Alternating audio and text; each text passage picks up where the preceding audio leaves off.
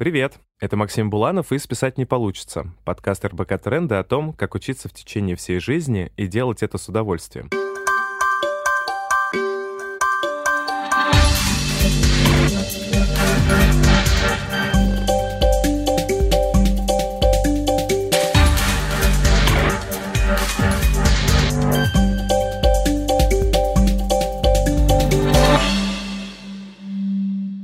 Каждый выпуск мы приглашаем гостей, чтобы разобраться в концепции lifelong learning и поговорить о том, как проектировать свою индивидуальную образовательную программу. В прошлых выпусках мы часто говорили о том, что в ситуации формирования образовательной индустрии в информационном поле lifelong learner попадает много рекламного материала, который зачастую может смутить потенциального студента и отвлечь его от понимания собственных целей и образовательного запроса. Так мы приходили к разговору о развитии навыка критического мышления и способности соблюдать информационную гигиену, применять навыки медиаграмотности и так далее. Сегодня у меня в гостях Тарас Пащенко. Тарас заведует лабораторией проектирования содержания образования в Институте образования Высшей школы экономики и не так давно в соавторстве с Никитой Непряхиным Тарас написал книгу «Критическое мышление. Железная логика на все случаи жизни». Тарас, привет. Привет, Максим. А, спасибо большое, что согласился прийти к нам на запись и поговорить про тему, в которой, мне кажется, ты один из самых увлекательных спикеров на современном поле, как мне кажется.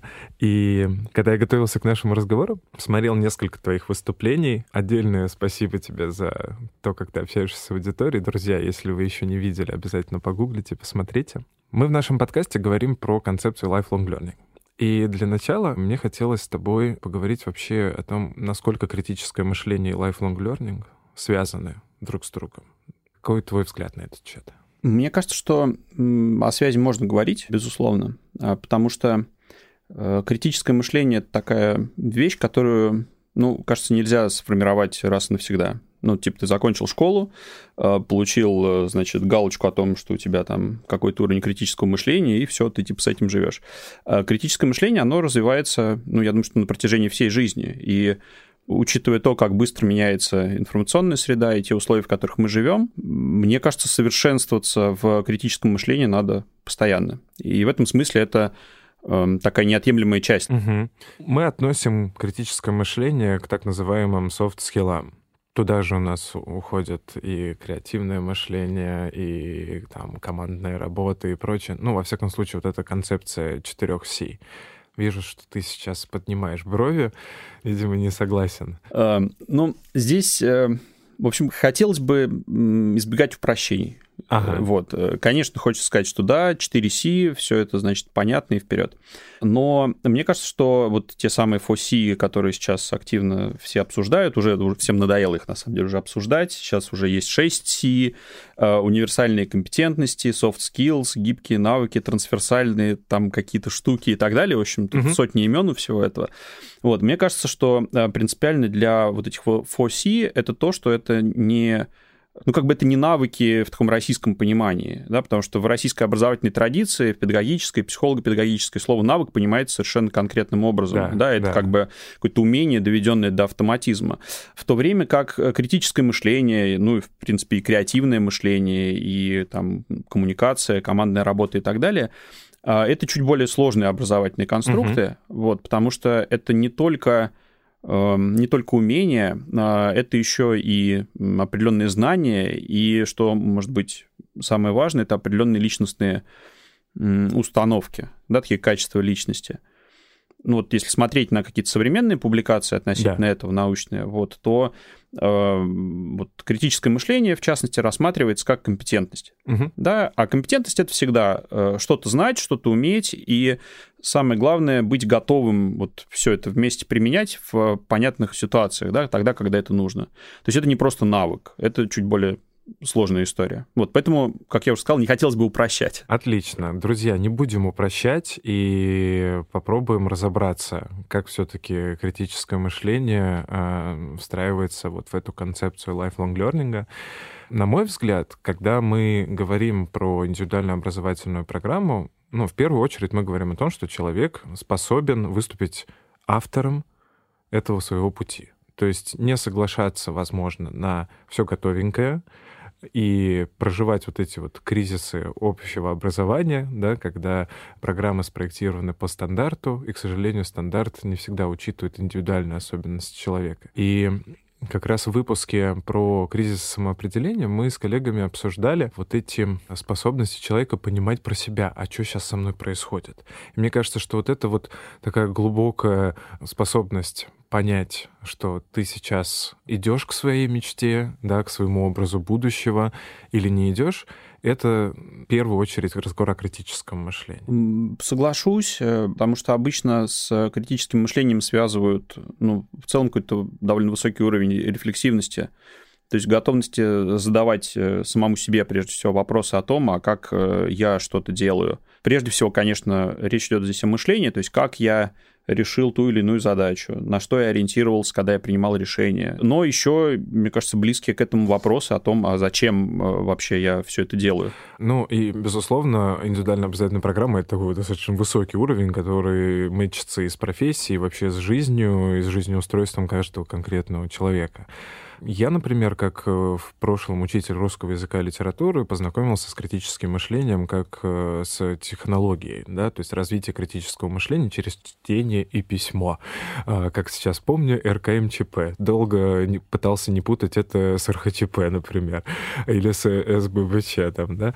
Для меня э, вот в обучении этим технологиям а, критическое мышление возникло как вполне себе очень инструментальное вещь, что надо натренироваться через упражнения, знать какие-то чек-листы или алгоритмы там, проверки информации и прочего.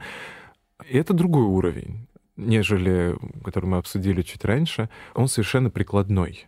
Как понять, что ты владеешь этими навыками, да, вот этими инструментами, даже если ты, может быть, не учился? Ну, э, первая история, как э, узнать, что ты чем-то владеешь. Ну, существуют определенные измерительные методики, которые позволяют э, просто это оценивать. К сожалению, в России, ну и вообще на постсоветском пространстве это не очень сильно пока еще развито, вот, но какие-то движения в эту сторону происходят, в том числе mm-hmm. вот коллеги из Института образования из э, Центра психометрики, вот, они занимаются разработкой э, инструментов, которые позволяют оценивать такие сложные штуки, как, например, критическое и креативное мышление. Причем они делают такие... Это даже нельзя назвать тестом в привычном понимании, это скорее какие-то э, ну, я бы сказал, это игры, в которые там ребенок играет, и то, как он играет, как выполняет задания, фиксируется компьютером, анализируется, и эта штука показывает ему, как у него там с когнитивными и другими навыками обстоят дела. А, для взрослых э, есть как бы тоже разные методики, есть там и тесты всякие. Вот сейчас коллеги делают также инструмент для студентов, для бакалавриата, вот, который э, позволяет оценить их уровень критического мышления по тому, как они ищут ответы на вопрос в интернете. То есть там задание такое, им дается какой-то сложный вопрос, и они должны, вот они могут гуглить, и система фиксирует, как они это делают. И вот по тому, каким ресурсам они обращаются, какие алгоритмы поиска используют, система им показывает, вот какие навыки критического мышления у них там развиты. Значит, э, это что касается того, как понять. Да. Вот. С другой стороны, если мы говорим про инструменты, то, конечно, как и ну, там, любая какая-то конструктивная деятельность, да, критическое мышление предполагает существование там, инструментов и алгоритмов, которые позволяют угу. упрощать выполнение каких-то задач.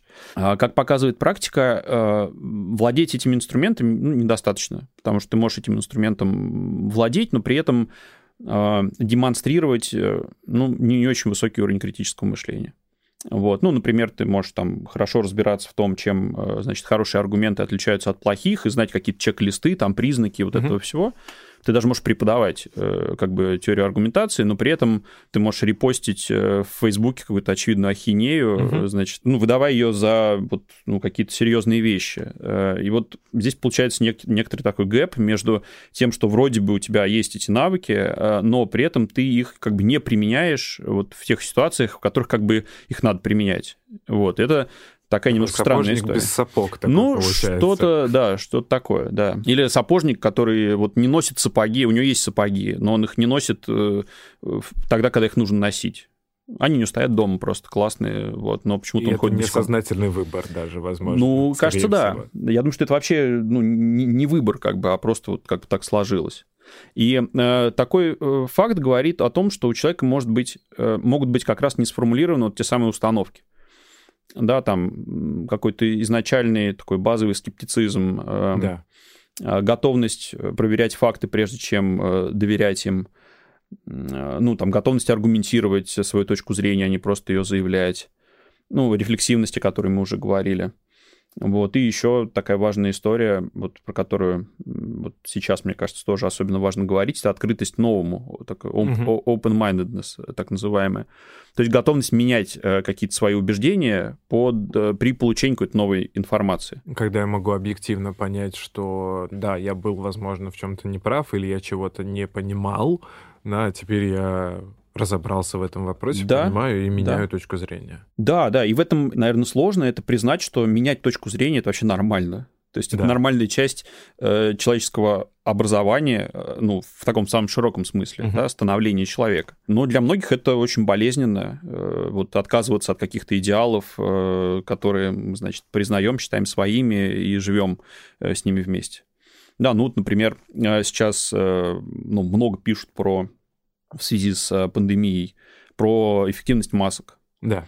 А, значит, лабораторные исследования, кажется, показывают, что маски помогают угу. снижать распространение коронавируса, ношение масок. А, при этом вот сегодня буквально я прочитал, э, значит, новость о том, что э, в Дании было проведено большое исследование, такое настоящее, не в лаборатории, а вот такое, ну как полевое. публикационное, да, допустим, полевое исследование. Да вот, в котором было, участвовало очень много людей. Э, ну, условно, там они всех людей поделили на две группы. Одних, э, значит, попросили носить маски постоянно, а вторых, значит, не носить, ну, в публичных местах. Угу. Ну, и потом посмотрели, как э, кто из этих групп заболел. О боже, это этично вообще так было поступать? Ну, они же сообщали э, им, что, ну, кто-то носит маски, а кто-то нет. Ну, при этом там в Дании не было режима локдауна, то есть okay. носить маски было не обязательно Понятно. на государственном уровне. И это исследование показало, что Э, количество заболевших в этих группах одинаковое практически. Угу. Ну, там в рамках статистической погрешности разница, то есть очень небольшая. Что человек э, вот должен думать об этом? Да, человек, который, допустим, не занимается наукой, а вот он да. просто человек, которому э, говорят, вот ты должен носить маску, потому что это защищает тебя как бы от болезни а, тебя и других. И тут раз выходит новость, что датские ученые доказали, что маска не защищает, да. значит, никак от заболеваний возникает когнитивный диссонанс, да, человек, допустим, человек изначально был убежден в том, что маска это действительно важно, он ее носит везде, а потом выходит исследование, которое говорит, что вот она никак не помогает. И в этом исследовании еще не говорится о британских ученых, да, памятуя все анекдоты, а тут да, датские ученые да. сразу а, возникает как бы доверие. Но мне кажется, здесь мы попадаем э, в сюжет, связанный с медиаграмотностью, э, факт-чекингом, что мы живем в информационную эпоху, когда одним из ключевых инструментов является э, медиапроизводство да, производства различных медиасообщений. Это есть и в социальных сетях как э, э, контент, видеоролики, картинки, как ты уже упоминал, репосты. А с другой стороны, это поп-культура с контентом, который генерируется самими юзерами.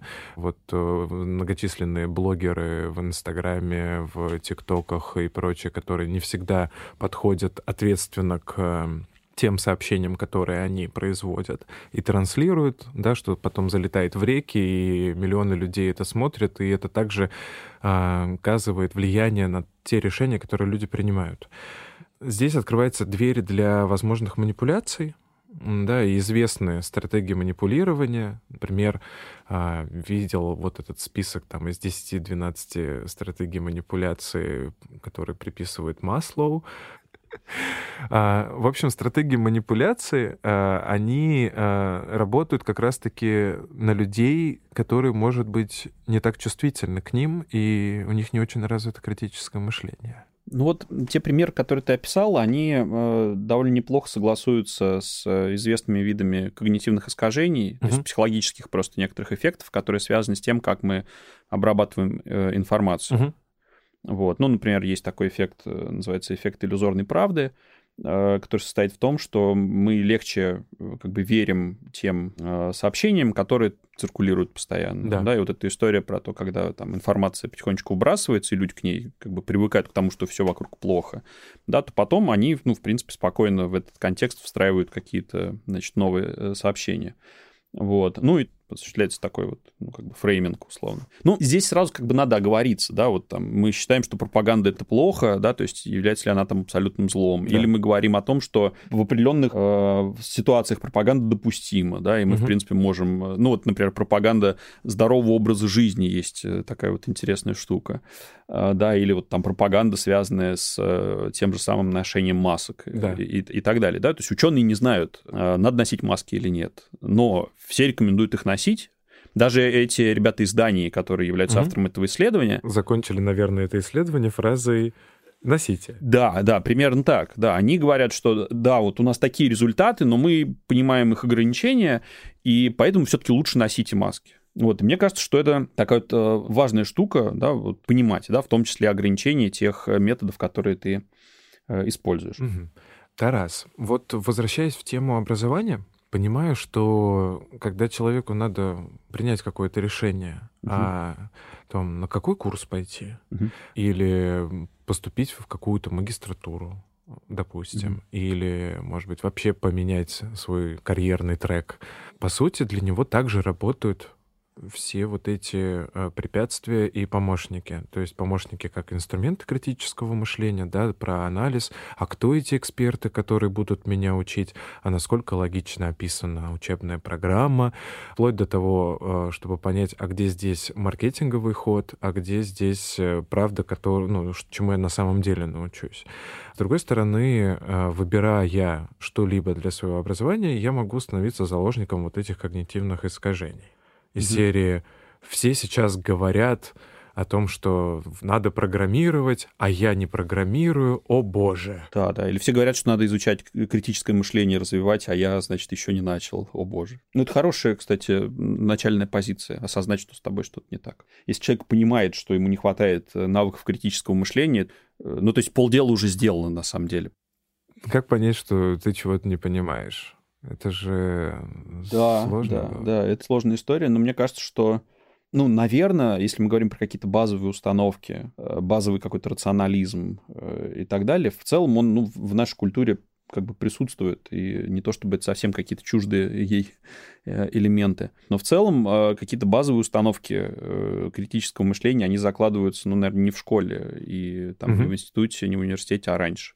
Вот, когда у меня спрашивают, э, например, родители, ну, на каких-то встречах с учителями или там вот э, родителями школьников, что делать, чтобы, значит, развивать критическое мышление у, у наших детей. Первое, что я обычно говорю, это развивать свое собственное критическое мышление. Угу. Потому что чем выше будет ваш уровень, тем будет, ну, как бы автоматически выше уровень ваших детей, потому что вы будете демонстрировать определенные образцы поведения, работать с информацией, обоснование своих собственных решений, дети будут это воспринимать. И это как бы критически важно. Но если возвращаться к разговору про то, как мы выбираем, значит, какие-то образовательные продукты, то понятно, что как только образование становится товаром, рыночной услугой, да, да. которая имеет стоимость и так далее, то здесь начинает работать сразу автоматически все то, что работает для других товаров, да, э, ну, реклама, маркетинг и так далее, да, потому что, ну, надо же как-то это все Машинка должна Ну да, работать. машинка должна работать, совершенно верно. А с образованием здесь вообще есть а, одна очень такая большая серьезная боль, вот, которая меня, например, очень сильно беспокоит. Я почувствовал, что мне не хватает там каких-то компетенций определенных. Вот. Ну, что делает э, разумный человек, да? Он говорит, ну, сейчас я, значит, пройду какой-нибудь курс, поэтому меня научат, как это делать. Значит, когда я написал э, название того, что мне нужно в Google, значит, Google мне выдал там 150 разных вариантов э, образовательных программ, в которых вот эта штука развивается.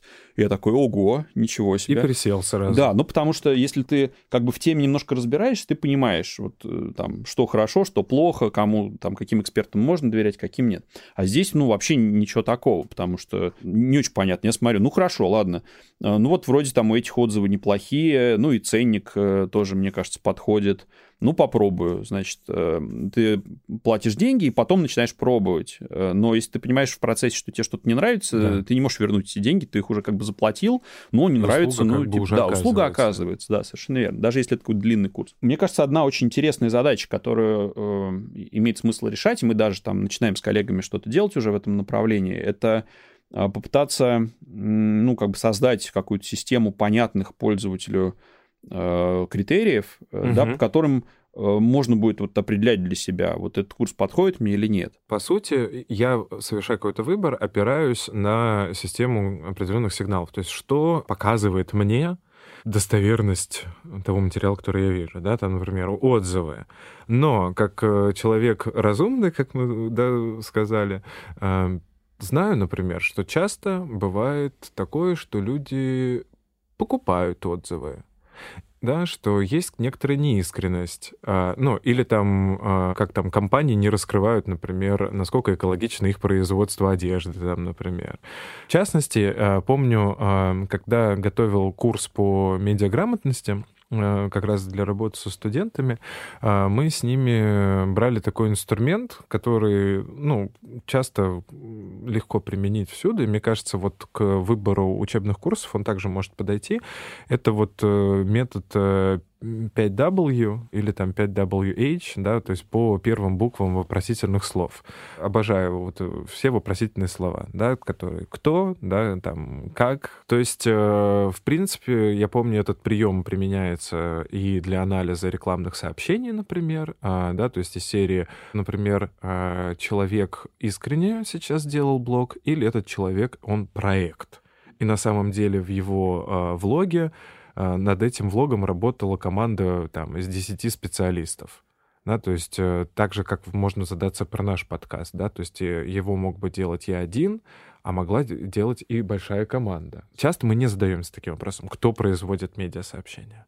С другой стороны, вопрос там, где? Где я прочитал об этом? Доверяю ли я этому источнику? То есть это лендинг-пейдж, да, которая имеет целью продать, или это отзыв на, не знаю, там, Яндекс Маркете каком-нибудь, где тоже, в принципе, бывают купленные отзывы, наверное, или это пост какого-то моего друга в Фейсбуке, да, и которому я наверняка верю, да, почему это сообщение такое, почему оно вызывает у меня ту или иную эмоцию, например, да, то есть они хотят сейчас этим сообщением что сделать? Чтобы я испугался, чтобы я э, купил, э, чтобы я о чем-то задумался. Вот это там техника, много приемов. Ну вот давай хотя бы один это разберем он применим больше для медиасообщений, для новостей, может быть, или же действительно по такой схеме мы можем разобрать какой-то анонс учебного курса? Я думаю, что э, этот метод применим для сообщений, целью которых является убеждение, угу. формирование некоторой точки зрения, и тогда под это подходит и рекламное сообщение, и анонс курса,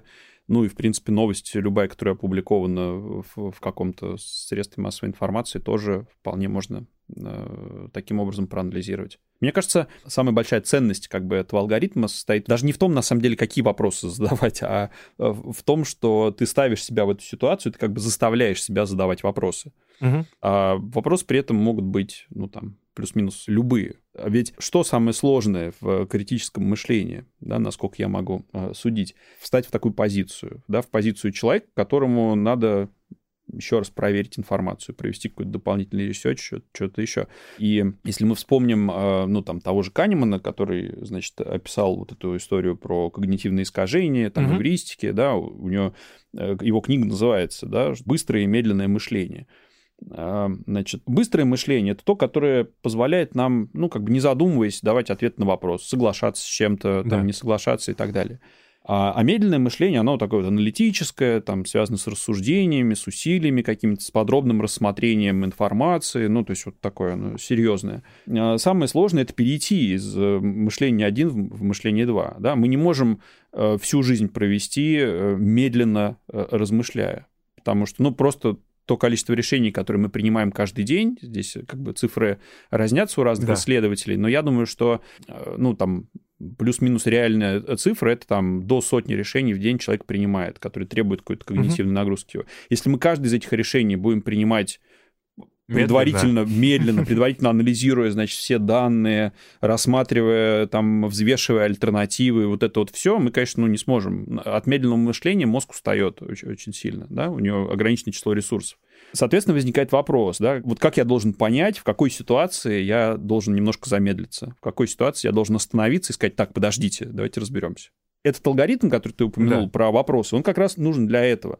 Да, то есть мы просто тренируемся, что вот у нас есть какое-то сообщение, мы говорим, а дайте вот зададим несколько вопросов к нему. Например, что произошло, да, то есть what, то есть что, что это вообще, какой факт хотят сообщить. Ну, например, если новость. Я сейчас просто заготовил одну новость, я хочу, чтобы мы ее озвучили okay. и, может быть, разобрали даже, да.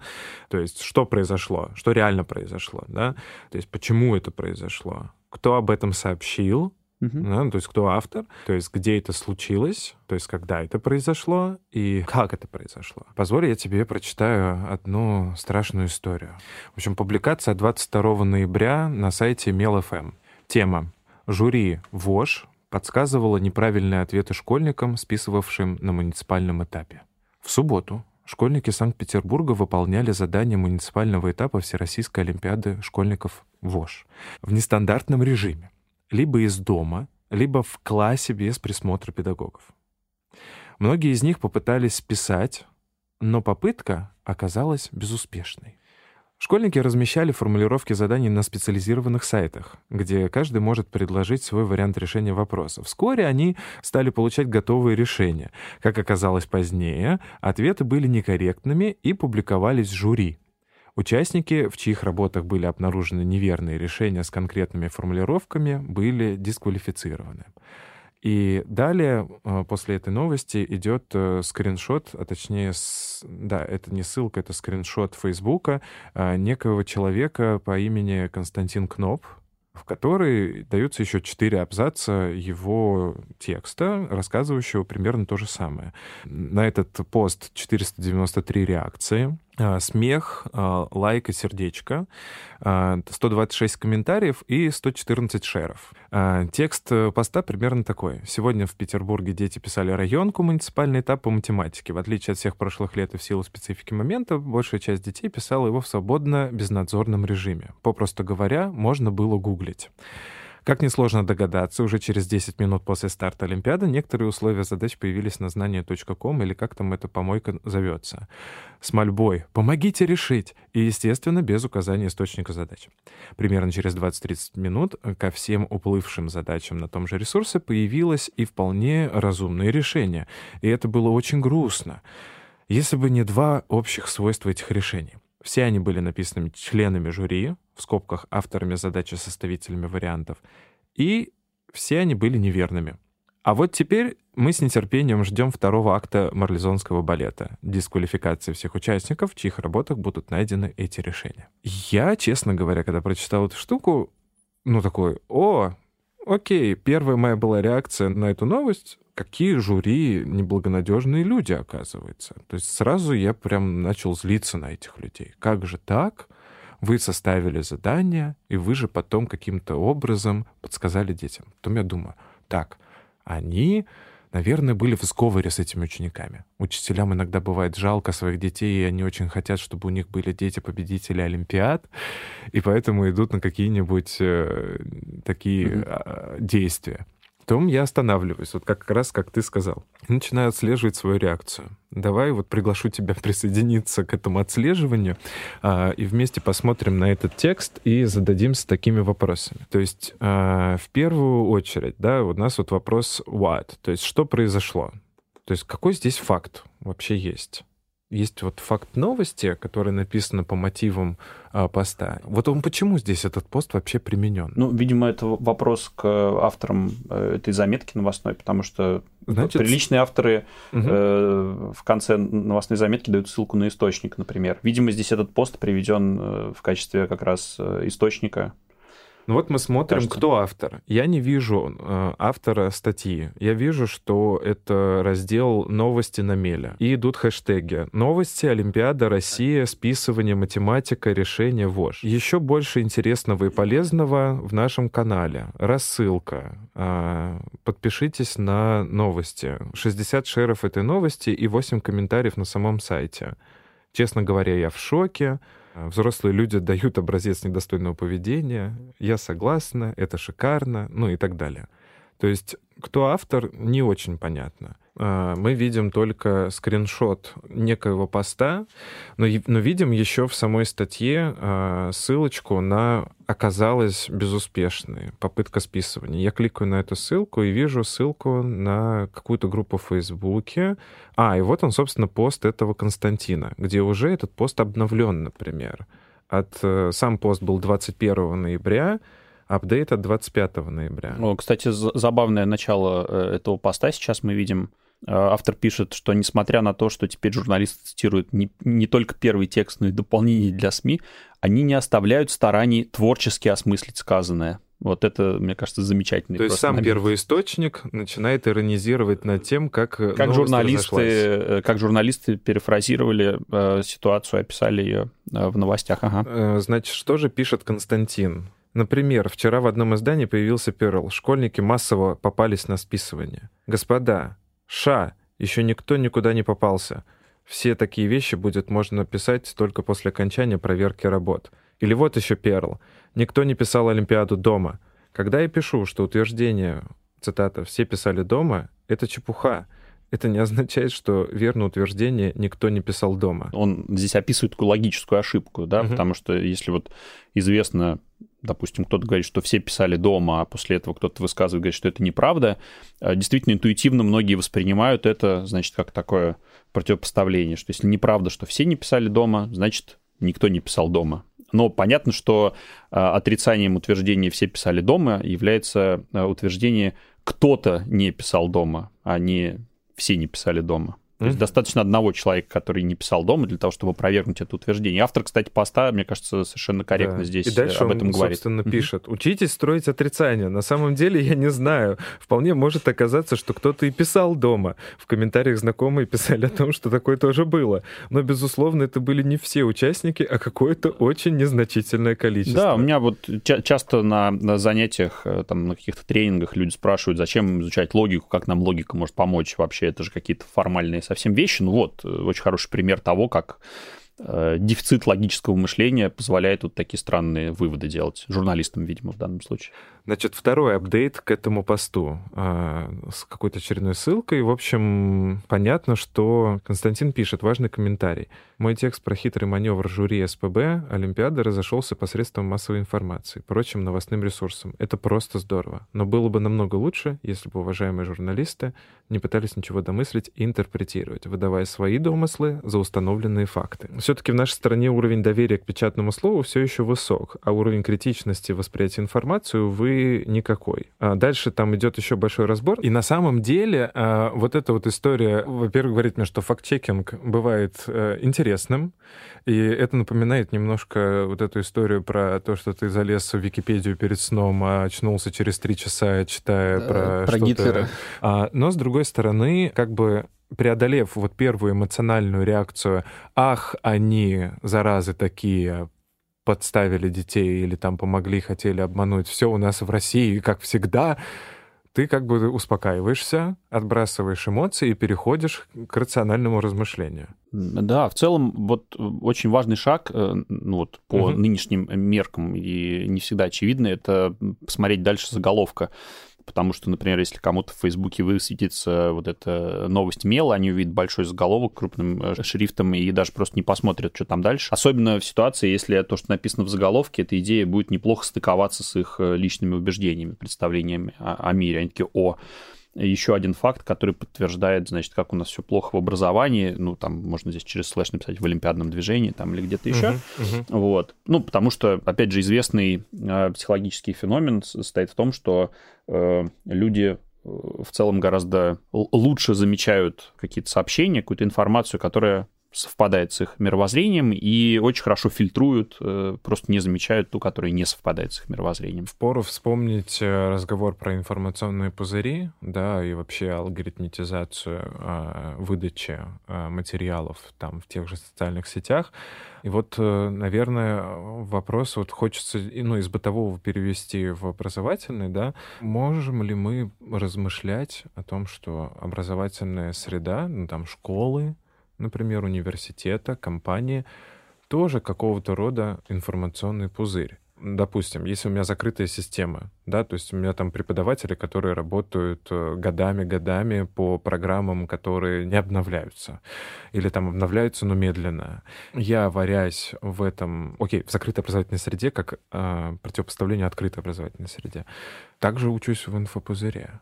Ну, то есть, что одни и те же люди в течение многих лет транслируют те же те же установки. Я бы не стал сильно прям вот так, опять же, упрощать э, эту, да, значит, реальность. Да, вот да, кажется, да, что да. она может быть немножко э, сложнее, потому что, ну, в целом люди, которые работают там преподавателями в университете или учителями в школе, ну, это люди с довольно высоким э, интеллектуальным уровнем, вот, и уверен, что Э, какие-то новые знания они получают, да, там и институциональные, и нет, это угу. безусловно. То есть нельзя сказать, что эта система настолько прям как бы замкнутая, да. С другой стороны, понятно, что когда есть стандартные программы, стандартные учебники, э, в которых стандартное содержание, ну, как бы это формирует определенную э, картину мира. Ну вот, но, к счастью, сейчас у современных и школьников, и студентов есть другие источники информации, не только то, что написано в учебнике, и, может быть, не столько то, что написано в учебнике. Это важный такой момент. И как раз э, это порождает э, ну, определенное число конфликтов, да, когда дети, э, ну вот мои, например, дети угу. мне говорят, а вот нам, нам в школе рассказывали, что вот э, так, а я вот вчера читал, что совсем по-другому все, да, что делать в этой ситуации, да, и ты как бы объясняешь, что ну вот понимаете, там вот школьное знание устроено определенным образом, да, оно не так быстро обновляется, как обновляется научное знание и так далее. То есть мне кажется, что это, ну, как бы необходимое свойство вот этого всего процесса. Ну, то есть дети спокойно это воспринимают, потому что это понятный, как бы, способ действия, да, uh-huh. то есть вот что uh-huh. делать в ситуации, когда мне нужно Э, проверить информацию. Да, во-первых, они видят, что информацию надо проверять, да. что нельзя просто вот там на заборе написано, я прочитал и теперь все знаю. Поэтому в том числе вот я говорил о том, что важные установки Начинать для критического мышления, они, да. они да, из себя и из семьи они появляются, да. задам дополнительный вопрос про там, ну, обучение взрослых, да. Но вот если мне не повезло, допустим, да, и ну, вот у меня нет такой среды, ну, не работали с моим критическим мышлением, да. Но я, например, понимаю, что вот сейчас мне там, не знаю, лапшу на уши вешают, да, или там мне не хватает информации, я не доверяю ей про какой-то курс, там, да, а опять что-то втюхивают там, да, или хотят вызвать какую-то эмоцию. А, которую я на самом деле ну, не хочу испытывать, да, и не отношусь как-то к какому-то факту. При этом я стесняюсь, может быть, да, а, вступать э, в конфликт с этим там человеком, да, или как-то хочу избежать этого влияния на себя.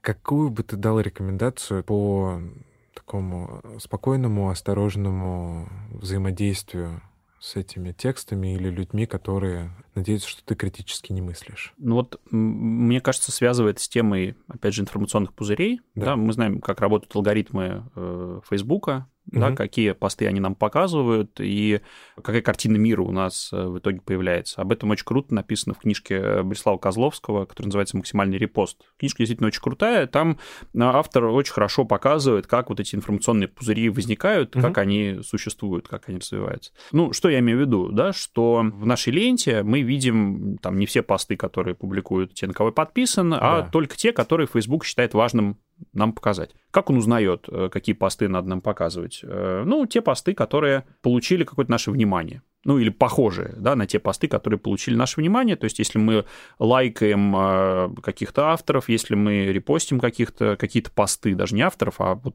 содержательно какие-то посты, то алгоритмы Facebook делают вывод о том, что эти посты нам нравятся, что они для С нас интересны. Да, да, там довольно сложный анализ внутри всего этого.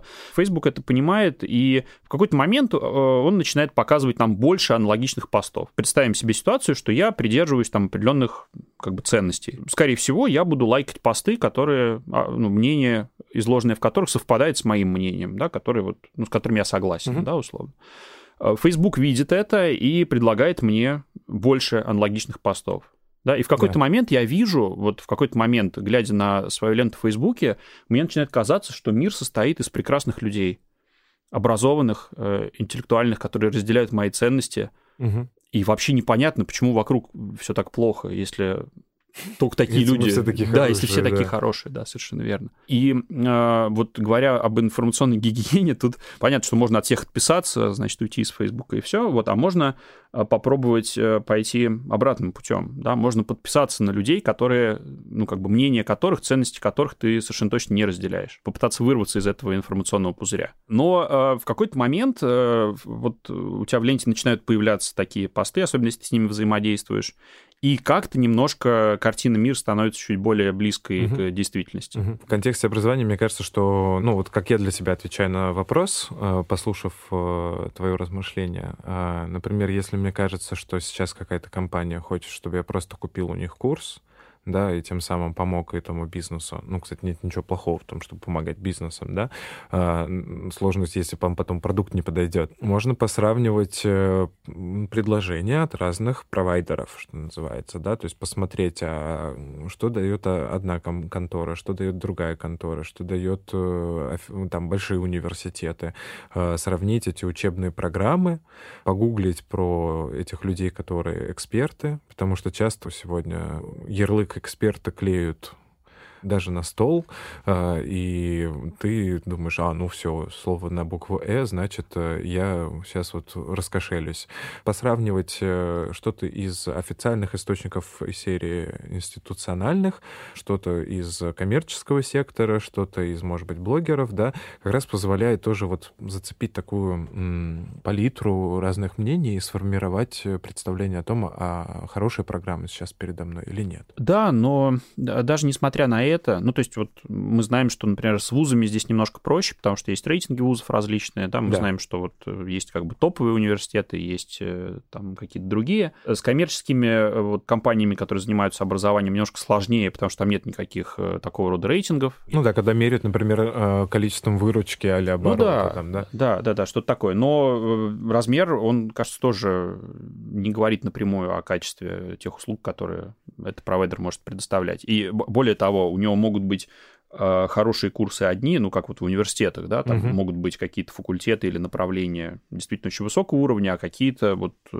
не очень высокого. Если мы там купим неправильный йогурт, в принципе, мы там не сильно пострадаем, потому что это не такие большие затраты и временные, и э, финансовые. Вот, с образованием немножко сложнее, потому что я потрачу время на то, чтобы проходить какой-то курс, э, потрачу деньги, потому что я его оплачу, а в итоге окажется, что это не то. И кажется, было бы здорово э, понять все-таки, э, что является правильными критериями, это раз. Во-вторых, понять, где взять информацию по этим критериям и сделать чуть более осознанный выбор.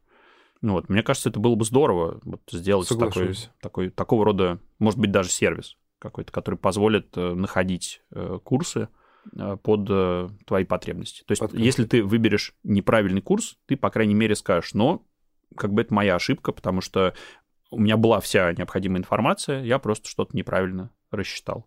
Э, в общем, будем осознанными, будем качать свои креативные, критические и прочие мышцы, чтобы вы могли слушать этот и другие выпуски, куда мы приглашаем э, интересных спикеров и прекрасных людей, как э, Тарас Пащенко, который сегодня общался со мной. Тарас заведует лабораторией проектирования содержания образования в Институте образования Вышки. И вместе с Никитой Непряхиным он написал книгу «Критическое мышление. Железная логика на все случаи жизни». Я хочу напомнить для наших наших слушателей, что списать не получится. Но у вас точно получится послушать этот, э, предыдущий и последующие выпуски э, нашего подкаста. Если вдруг вы еще не подписались, то подпишитесь, пожалуйста, на нас на Apple Podcast, SoundCloud, CastBox, Яндекс Музыки, в любом другом приложении, где вы нас слушаете. Заглядывайте на сайт РБК Тренда Образования, читайте полезные материалы о том, что происходит в нашей сфере сегодня. А, пускай это вдохновит вас на подвиги и на инсайты. И увидимся в следующих выпусках. Thank you.